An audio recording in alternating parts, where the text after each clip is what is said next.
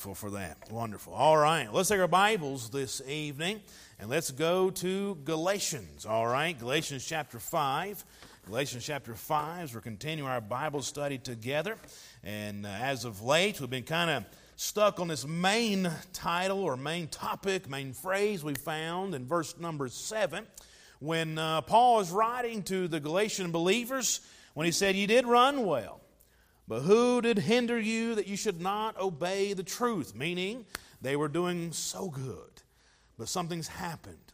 And we know that to be the Judaizers come in this area, in this region, teaching another gospel, perverting the true gospel of Christ, but was hindering these individuals, hindering these believers, hindering these churches from running their race. And of course, we've looked at different hindrances so far, but just be reminded, all right? Uh, there's always going to be something or someone the devil's going to try to throw in our path to hinder us. And you remember what the, the hindrance was, right? The, at least the, the, the picture of hindering. It's like someone coming out in, in front of you. You're trying to run your race, coming out in front of you, trying to push you back and stop you from running your race, right? There's always going to be something or someone doing just that very thing. And of course, the devil loves to throw his distractions, loves to throw his hindrances our way, but uh, we can overcome them we can, uh, we can overcome these hindrances and even avoid many of these hindrances that the devil would throw our, our way. And Paul tells us how we can do that. And as of late, the one we've been looking into more, more fully is this one. It's found in verse 16. To walk in the what? Spirit. Walk in the Spirit. That is how we can avoid some of these hindrances that will hinder us from obeying the truth, walking in the Spirit. And from this phrase, we found out that walking in the Spirit is not a suggestion, rather, it is a command from God. It's not to be debated, it is rather to be obeyed. This command to walk in the Spirit. But as we find ourselves trying to obey, trying to obey this command to walk in the Spirit, we find from time to time going to be a conflict. Why? Because there's a conflict between our flesh, the sinful nature we were born with, and the Holy Spirit we were sealed by. There's a conflict there. And uh, the Bible says this in verse number 17 For the flesh lusts against the spirit, spirit against the flesh, and these are contrary one to another. So you cannot do the things that ye would. Listen, every born again believer deals with this. Eh, all of us can have a conflict, have this struggle from time to time. We want to do what's right. We want to walk in the Spirit, but there is a conflict. Even the Apostle Paul himself faced this in Romans chapter 7 as he talks about that. We saw there's a command, we saw there's a conflict, but this is what we've been looking at. We've been looking at the crop of this, okay? And the crop, the crop we're looking at is the fruit of the Spirit. Here's where we've been really landing and staying for some time, and I, I'm, and I appreciate you being patient with me as we go through each element or each trait of this fruit of the Spirit, all right? And, uh, but we've looked at several thus far, and this we'll pick up our reading tonight, all right? Galatians chapter number 5, and let's look at verse number 22 as we're considering walking in the Spirit. The Bible says this But the fruit of the Spirit is love, joy, peace, long suffering, gentleness, goodness, faith, meekness, temperance. Against such there is no law. And they that are Christ have crucified the flesh with the affections and lusts. If we live in the Spirit, let us also walk in the Spirit. Let us not be desirous of vainglory, provoking one another, envying one another. Our Father, again, as we consider this wonderful, wonderful truth, this wonderful phrase of walking in the Spirit and seeing the wonderful fruit from it all, the fruit of the Spirit. I pray to help us to examine ourselves and see if we are doing just that, walking in the Spirit and having this fruit, this fruit flow from, from our lives. We love you. Thank you for loving us. In Jesus' name, amen. All right. So, from the fruit of the Spirit, the first cluster here, or the first element or trait of this fruit that we came across was that of love. Be reminded again. I'm going to remind you every time, just so you know, but be reminded once again that all the other elements of the fruit of the Spirit really are an outgrowth of the fruit of love. Because everything flows from the deep, rich, fertile soil, fertile ground of God's great love. And remember, this love is not the fleshly love the world portrays. Rather, it's a godly love that the Lord gives. Uh, remember, it's a holy love, it's a sacrificial love, a godly love, selfless love. It's a one way love expecting nothing in return. It's the highest form of love anyone could ever give or receive. It's God's love for you and me. It's that agape love we have talked, uh, talked about. Any child of God that walks in the Spirit, lives by the Spirit, will have this as an outflow or fruit, part of that fruit of the Spirit, come from their very lives. This will be seen. It'll be part of it. And then we saw this we saw joy. Now remember, joy is not the exact same thing as happiness, they're on the exact same level, they're not exclusively different, but they're definitely not entirely the same. Happiness is based on happenings. It's based on the circumstances of life that surround us. If you had a good day at work, you're probably pretty happy today, all right? If you're getting along with, with your spouse and your kids and even your mother in law, you're probably pretty happy, all right? Why? Because it's based on things around you. But joy is different. Joy has a different foundation. You see, our found, the foundation for our joy is Christ, Jesus, our Lord. And since He does not change, then we can truly have real joy, true joy, evermore. And we'll have that as we walk in the Spirit. Then we've seen there was this one peace. And peace is something that everyone craves in their lives, yet it seems many are missing. Why? Even believers are missing this. Why? Trying to find it in every other avenue and element of life other than the God of peace. What did Jesus say? Jesus said in John 16, verse 33, These things I have spoken unto you, that in me you might have peace. In the world, you shall have tribulation. People try to find peace in all the world has to offer, but all they find is tribulation, pain, distraction, and discomfort. That's where they'll find all that in the world. But in me, Jesus said, you'll have peace. So, where is your peace found? Well, it's found in the God of peace, the Prince of Peace, the Lord Himself. And every born again believer that walks in the Spirit will be experiencing the precious peace of God in their life. Then we saw long suffering. And be reminded what this means. Long suffering means to suffer long, it means to endure. It would be one who exhibits constancy, not consistency, but constancy, meaning someone who is constant, to be unmovable. It's somebody who's steadfast and to persevere. This is what it means to long suffer, to suffer long. And listen, any, again, believer who be walking in the Spirit will render this characteristic in their life. It's more than just patience, it's even greater than that. That'll be the believer who walks in the Spirit. Then last time, we saw this one. We took a look, uh, a deep look, deeper look into gentleness. And uh, some people get that, again, a little wrong when they think of somebody being gentle. Uh, somebody who's gentle may get the idea of being soft or being a pushover or wimpy. But that is not the case at all. And the individual that we looked at to prove that point, or really to illustrate that point, was King David. Remember? He was a man of war. Uh, this guy, he knew how to fight. He was no wimp whatsoever, but yet he was kind. He showed the kindness of God to a certain individual by the name of Mephibosheth. Remember him? He showed the kindness of God to him when he didn't have to. And that's what true kindness is. True kindness is when you show that kindness when it's in your power not to. That's what true kindness is. And then today, I want to look at this one. As we move forward in the elements of the fruit of the Spirit, number six, the element number six is goodness. All right? Goodness. Now, what is goodness? What does this word goodness mean? We know it comes from the word good, but what does, what does that mean? What does good mean? Uh, many times we use the word good in the context of our daily speech and activity. Uh, we'll say, you know, such as this, uh, I had a good lunch today. You know, anybody have a good lunch today? Anybody eat lunch today? One of you? Okay. All right. You say, I had a good lunch or maybe a good breakfast. I don't know. But looking forward to a good supper. But we use that word along those lines. We'll say, you know, I'm so proud of my kid. They got good grades. You know, they're keeping above sea level finally and not drowning. Amen. I'm, I'm proud of them. They got good grades. Or, or we'll say, you know, we, we just had a, a good time at this meeting or had a good day here on, on vacation, whatever, you know. And sometimes folks will use that same word and they'll say, you know, that individual over there, that fella, that's a good man. That's a good man. Or they'll look at a lady and say, that, that's, just, that's just a good woman. She's a good lady. That, that person just a good, a good person. We say things like that every single day. Uh, we do. But what does it mean?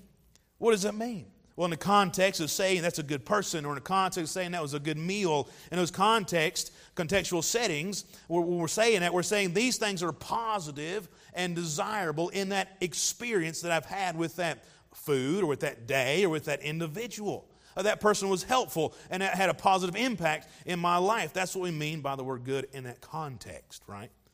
But what does it mean here with the word good or goodness in Galatians chapter 5? and verse 22.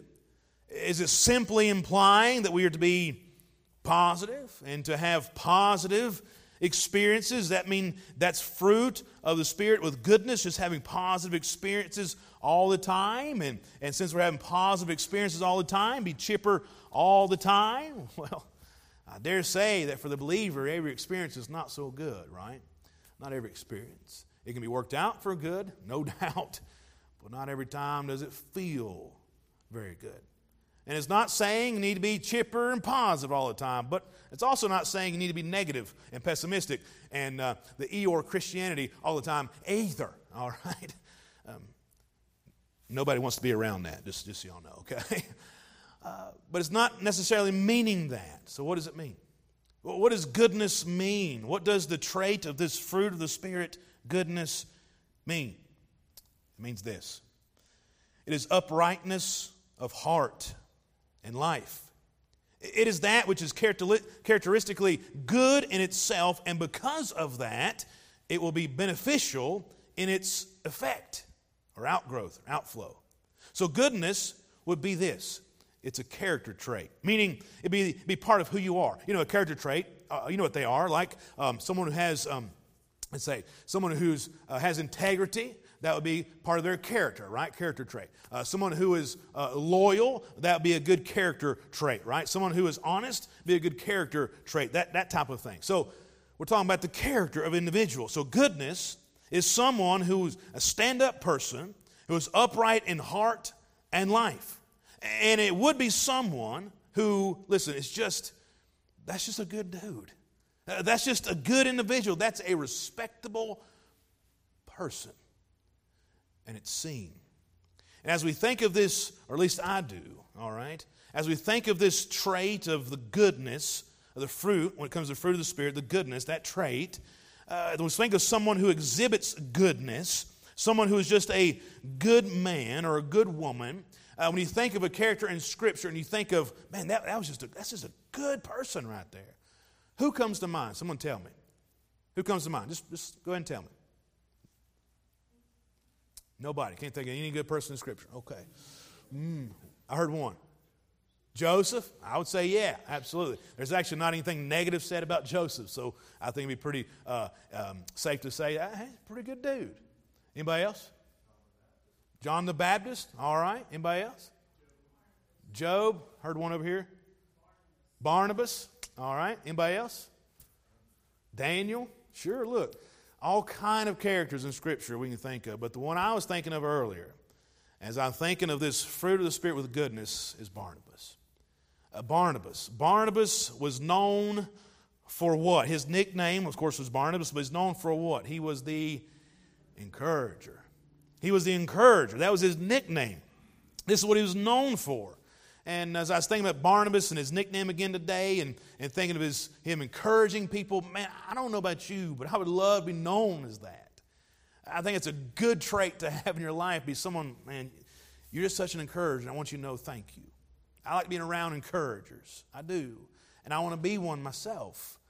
But as I was thinking of him, I'm like, man, I, I want to be that kind of person. Lord, help me be more like this fella, Barnabas. But did you know that the Bible says about Barnabas, it says this about him in Acts 11, verse 24 For he, again, that's Barnabas, was a good man. The Bible gives him that testimony. The Lord gives him that testimony. But how was he good? Why was he good? Why would the Bible say he was a good man? Why would the Holy Spirit, uh, through the pen of Dr. Luke, as he's writing Acts, say Barnabas was, was a good man? Was it because he preached the gospel? Was it because he went on many missionary trips? Was it just because, well, he's just a positive fellow and encouraged everybody that he came in contact with? Was that why he was good? Well, not exactly, exactly that reason. I think there's a couple of reasons we can look at quickly this evening of what really made him a good man. Number one, the source of his goodness. All right? Now, before we go on here, some may be thinking, Pastor, you're talking about a, a good man. You're talking about people can be good people. But doesn't the Bible say that there's actually none good? No, not one. And didn't Jesus say in Mark 10, verse 18, Jesus said unto him, Why callest thou me good? There is none good but one, that is God. Romans 3.12, there is none that doeth good, no, not one. Uh, wouldn't there be, you know, no good people? Well, yes. The Bible makes it plain in those contexts, those scriptures that I quoted. In the context, is talking about really our good works in accordance to salvation, right? And of course, we know there's no one good enough to gain salvation. There's no one good enough, no good works that we could do, not even enough of them, for all of our life to gain us access into heaven. But when it talks about the goodness as part of the fruit of the Spirit, it's not speaking of our goodness, all right? Uh, not talking about our goodness, but rather it's really God's goodness flowing through us.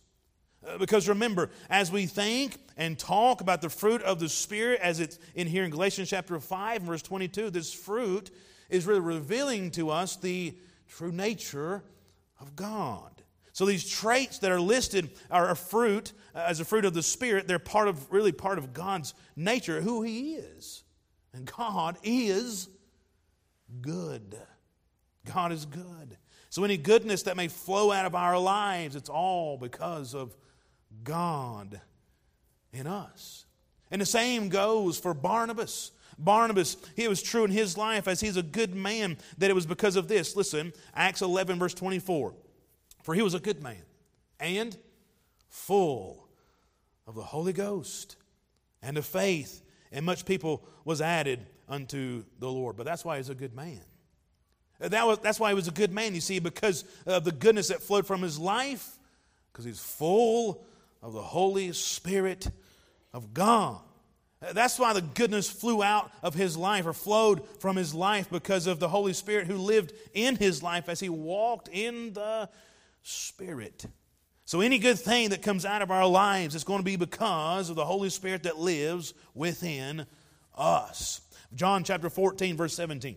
Even the Spirit of truth, whom the world cannot receive, because it seeth him not, neither knoweth him, but ye know him, for he dwelleth with you and shall be in you. Jesus speaking to his disciples, talking about how the Holy Spirit will come, and that day did come on the day of Pentecost, right? And it dwelled, the Holy Spirit dwelled in those believers, and ever since then dwells in the believers today. Romans 8 11. But if the spirit of him that raised up Jesus from the dead, dead dwell in you, he that raised up Christ from the dead shall also quicken your mortal bodies by his spirit that dwelleth in you. 1 Corinthians 3:16.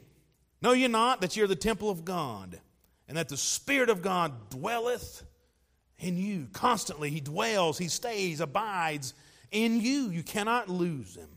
2 Timothy 1:14 That good thing which was committed unto thee keep by the Holy Ghost which dwelleth in us. Understand, every believer has the Holy Spirit of God abiding, dwelling, living inside of them. So, what's the source of any goodness from any believer, including Barnabas himself? What is the source of it? Where does it come from? The Holy Spirit of God. It's Christ in you, the hope of glory, Colossians 1:27. He's the source of all goodness, and since he's the source, and listen, he's the one that gets all the credit. We can't take any glory for ourselves. No, all glory belongs to Him. You see, in and of ourselves, we can't be good as we ought to. Why? Because we may do something good for an ulterior motive. But if we're doing it for the Lord, there is no ulterior motive. That's true goodness. That's true goodness. Where does it come from? It comes from the Lord. Not from our flesh, not from our conjuring things up. No, no, no. It flows as part of the fruit of the Spirit. So that's the source of it. Then take note of this quickly. Not only the source of the goodness, but in this description of goodness, please know it will be, true goodness will be, It'll be seen, right? And again, this is part of the definition. Uh, said, the definition, be reminded, is this is that which is characteristically good in itself, and because of that characteristic, it will be beneficial in its effect. Meaning, the goodness of God, going back to Barnabas here, being a good man, the goodness of God that benefited Barnabas, uh, the goodness of God in his life flew, uh, would flow out of his, of, of his life, again, as he walked in the Spirit, was full of the Holy Spirit, to benefit others.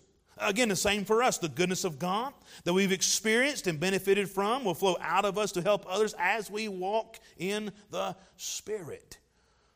So, this trait of goodness cannot be bottled up.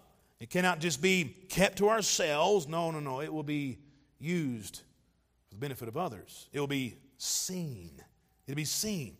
Again, case in point, Barnabas. Uh, the, him being a good man was easily seen. Do you remember, do you remember Paul, uh, the Apostle Paul? Do you remember what his name was before it was Paul? Starts with S, rhymes with Paul. Saul, all right. Saul. Saul of what? Saul of Tarsus. Saul of Tarsus. Now we, he, he's known by many things in Scripture. He was known as he even gave his credentials in, uh, as he's writing to Philippians. He was a Hebrew of the Hebrews. He was a Pharisee of the Pharisee. He was a leader among the Jews. He was a, a pupil, even, of Gamaliel, sat at his feet. He was a, a Roman citizen by birth. So he had the best of both worlds living in that area of the world at that time.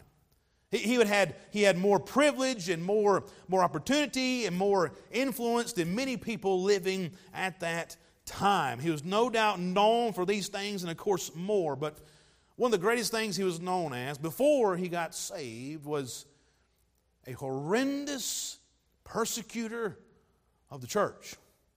He persecuted the church uh, horribly. The Bible says this in Acts 8, verse 1 through 3 And Saul was consenting unto his death, meaning Stephen, who was just stoned in chapter before. And at that time there was a great persecution against the church which was at Jerusalem. They're all scattered abroad throughout the regions of Judea, Samaria, except the apostles. The apostles stayed there, everybody else scattered around. And the devout men carried Stephen to his burial and made great lamentation over him. But as for Saul, he made havoc of the church, entering every house, hauling men and women, committing them to prison. Uh, the word havoc here means to treat shamefully with injury, to ravage, to devastate, to ruin. That's what he was doing or trying to do to the church. This is what he was known for.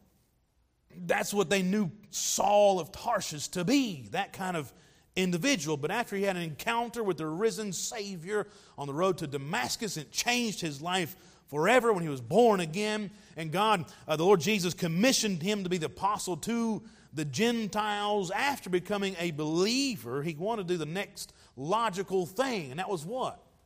Join himself to the disciples. He wanted to join the church. That was the next logical thing for any believer to do, all right? Is to go join himself to the local church there in Jerusalem. That's what he wanted to do. And the Bible says this in Acts 9:26, and when Saul was come to Jerusalem, he essayed or he attempted to join himself to the disciples, but they were all afraid of him and believed not that he was a disciple. So Saul's reputation preceded him. They knew what he had done. They knew how he'd hauled people, men and women, off to prison. He knew how he had them killed. They even knew he was there at the stoning of Stephen. He was the one that held the very coats as uh, consenting unto his death. He was there. They knew this. So, in their minds, you can't blame them, but in their minds, they thought this was a trick.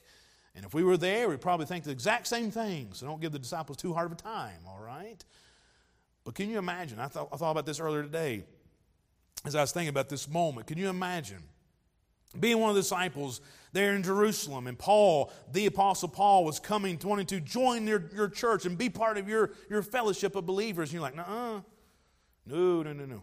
Back up, go away. We don't want you here. Can you imagine almost missing out on the Apostle Paul ministering with you, preaching with you, teaching with you, helping you? Can you imagine almost missing out? Because they almost did, had it not been for one good man. Listen what the Bible says. In Acts 9, verse 27 to 31, very next verse, when he tried to come and join himself to the disciples, and they, they, they, wouldn't, they wouldn't let him come in, the Bible says this, but Barnabas took him. But Barnabas took him.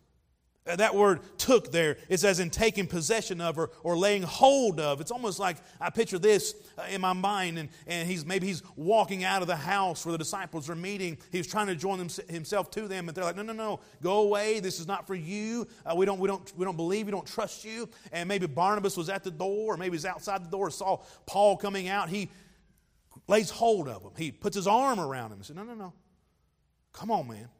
I got you walks in the same doors with those men and declares this. The Bible says this and declares, brought him to the apostles and declared unto them how that, how he had seen the Lord in the way, and that he had spoken unto him, and how he had preached boldly at Damascus in the name of Jesus. And he was with, with them coming in and going out at Jerusalem. He spake boldly in the name of the Lord Jesus and disputed against the Grecians, but they went about to slay him, which when the brethren knew, they brought him down to Caesarea and sent him forth to Tarsus. Then had the churches rest throughout Judea and Galilee and Samaria, and were edified, walking in the fear of the Lord and the comfort of the Holy Ghost. They're multiplied. Uh, listen, this is what Barnabas did. He laid hold of him, put his arm around him, and walked him back in there with those disciples and said, No, no, no, let me tell you how God has changed his life. And this good man had it not been for this good man, Barnabas, being full of the Holy Spirit, walking in the Spirit, and showing the goodness of God to this man and to the rest of them, had it not been for him, where would Paul had ended up? What would have happened?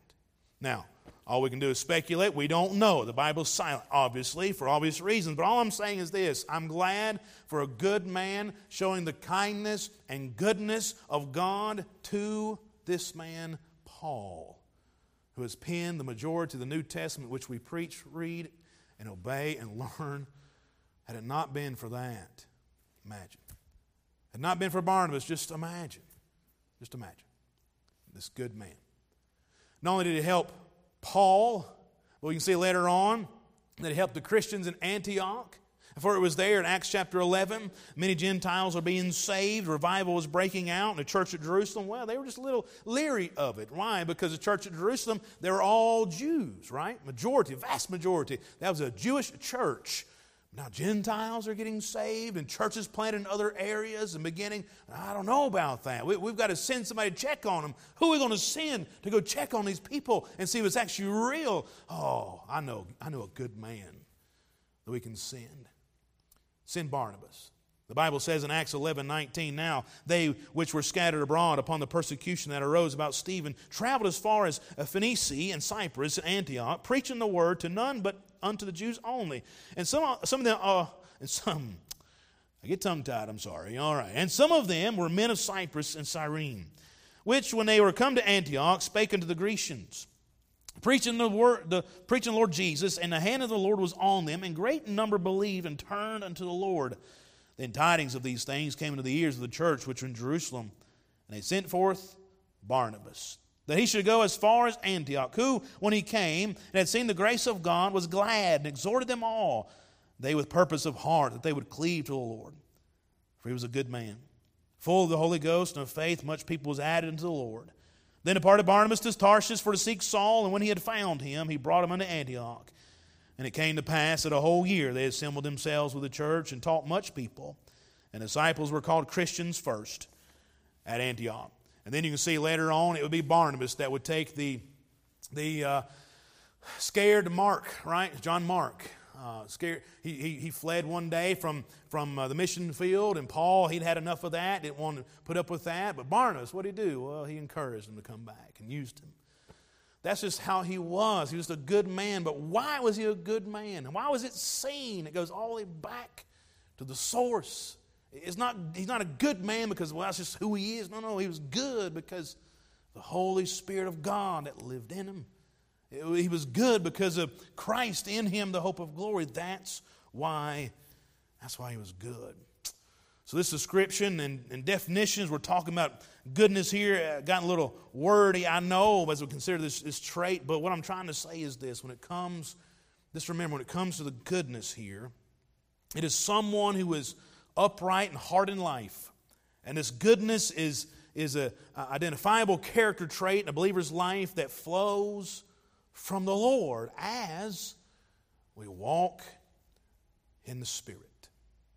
So let me ask you a question this evening, we'll be done. Would someone characterize you as that's a, that's a good man? Or that lady, she is, she is a precious, good lady.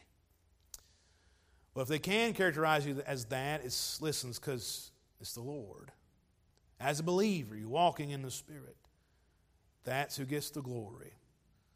That's the source of it all. So, how would they characterize you this evening as we consider this character trait, or this trait rather, of the fruit of the Spirit of goodness?